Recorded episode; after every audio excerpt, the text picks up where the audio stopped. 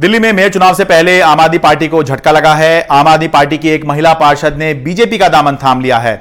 पश्चिमी दिल्ली के Dwarka द्वारकासी 130 number ward से सुनीता नाम की महिला आम आदमी पार्टी पार्षद ने बीजेपी ज्वाइन कर ली है और ऐसा करके बीजेपी ने निगम की सत्ताधारी आम आदमी पार्टी की चिंता बढ़ाने की कोशिश की है और वो भी ठीक मेयर चुनाव से एकदम पहले तो मैं प्रदेश जी को बधाई देना चाहता हूँ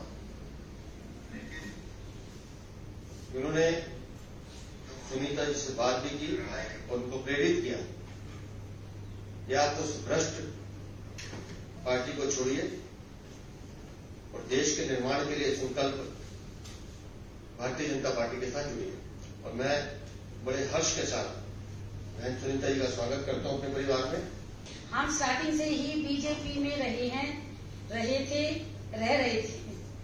पर किसी कारणवश, आप समझ गए होंगे कि हम उधर चले गए और अब फिर बीजेपी में अपना मतलब जितना है, उससे भी ज़्यादा समर्थन करेंगे वैसे कोई पहली बार नहीं हुआ है जब आम आदमी पार्टी के पार्षद ने बीजेपी ज्वाइन कर ली हो। इससे पहले 24 फरवरी को जब मेयर चुनाव हो रहा था तो उसी दिन आम आदमी पार्टी के बवाना के पार्षद पवन सहरावत ने बीजेपी ज्वाइन कर ली थी और अब जब दोबारा से मेयर का चुनाव हो रहा है तो आम आदमी पार्टी की पार्षद सुनीता ने बीजेपी ज्वाइन कर ली है। बताने वाली बात यह है, आप समझते ही होंगे कि दिल्ली नगर निगम के अंदर दल बदल कानून लागू नहीं होता। इसका मतलब यह है कि कोई भी पार्षद किसी भी पार्टी के टिकट पर आए और किसी पार्टी की टिकट पर वो जीत कर आ जाए, लेकिन वो चाहे तो उस पार्टी के साथ रह सकता है, चाहे तो किसी और पार्टी के साथ रह सकता है, किसी को भी वो वोट कर सकता है। तो इस तरह से ये आम आदमी पार्टी के घोषित रूप से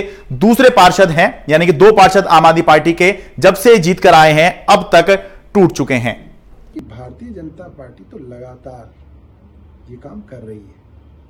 इसलिए तो भारतीय जनता पार्टी बार बार कहती है, मेयर हम बना लेंगे, मेयर हम बना लेंगे। मगर एक दो वोटों से इधर उधर होने से भारतीय जनता पार्टी की मेयर नहीं बनेगी। मैं आज भी चुनौती दे रहा हूँ भारतीय जनता पार्टी को।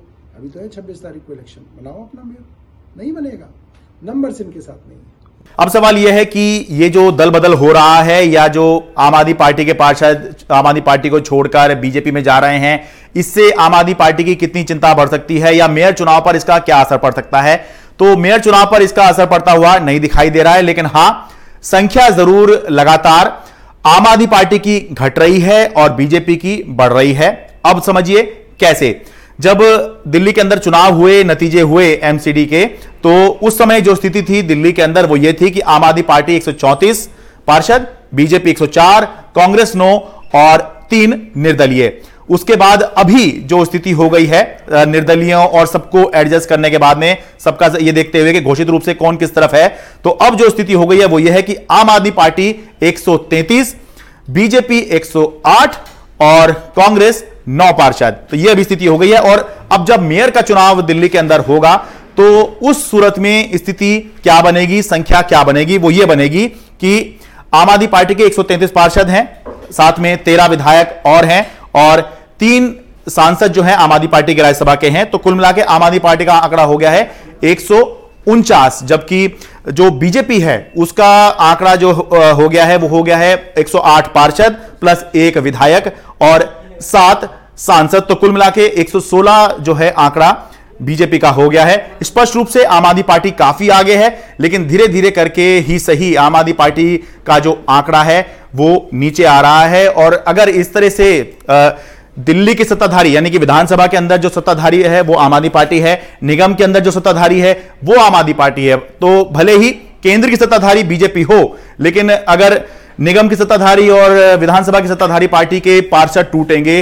तो इससे जो है पार्टी के बारे में परसेप्शन खराब होता है। मनोबल जो है, ज़रूर जो है पार्टी नेताओं का और कार्य कार्यकर्ताओं का, वो ज़रूर हिलता है। तो इस बारे में आम आदमी पार्टी को सोचना होगा कि आखिर क्यों जो है ये टूट फूट उसकी पार्टी में हो रही है। लेकिन ये कोई ऐसी बात नहीं है कि जो अचानक से हो गई हो या इसका आइडिया ना हो। ये पहले से ही इस बात की चर्चा चल रही थी जब चुनाव नहीं भी हुए थे कि अगर जो पार्षद हैं वो इधर उधर हुए या दल बदल हुआ तो उस सूरत में क्या होगा, कैसे होगा?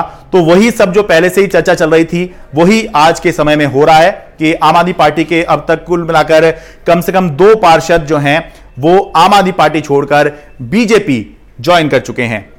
दिल्ली से मैं शरद शर्मा एनडीटी मीडिया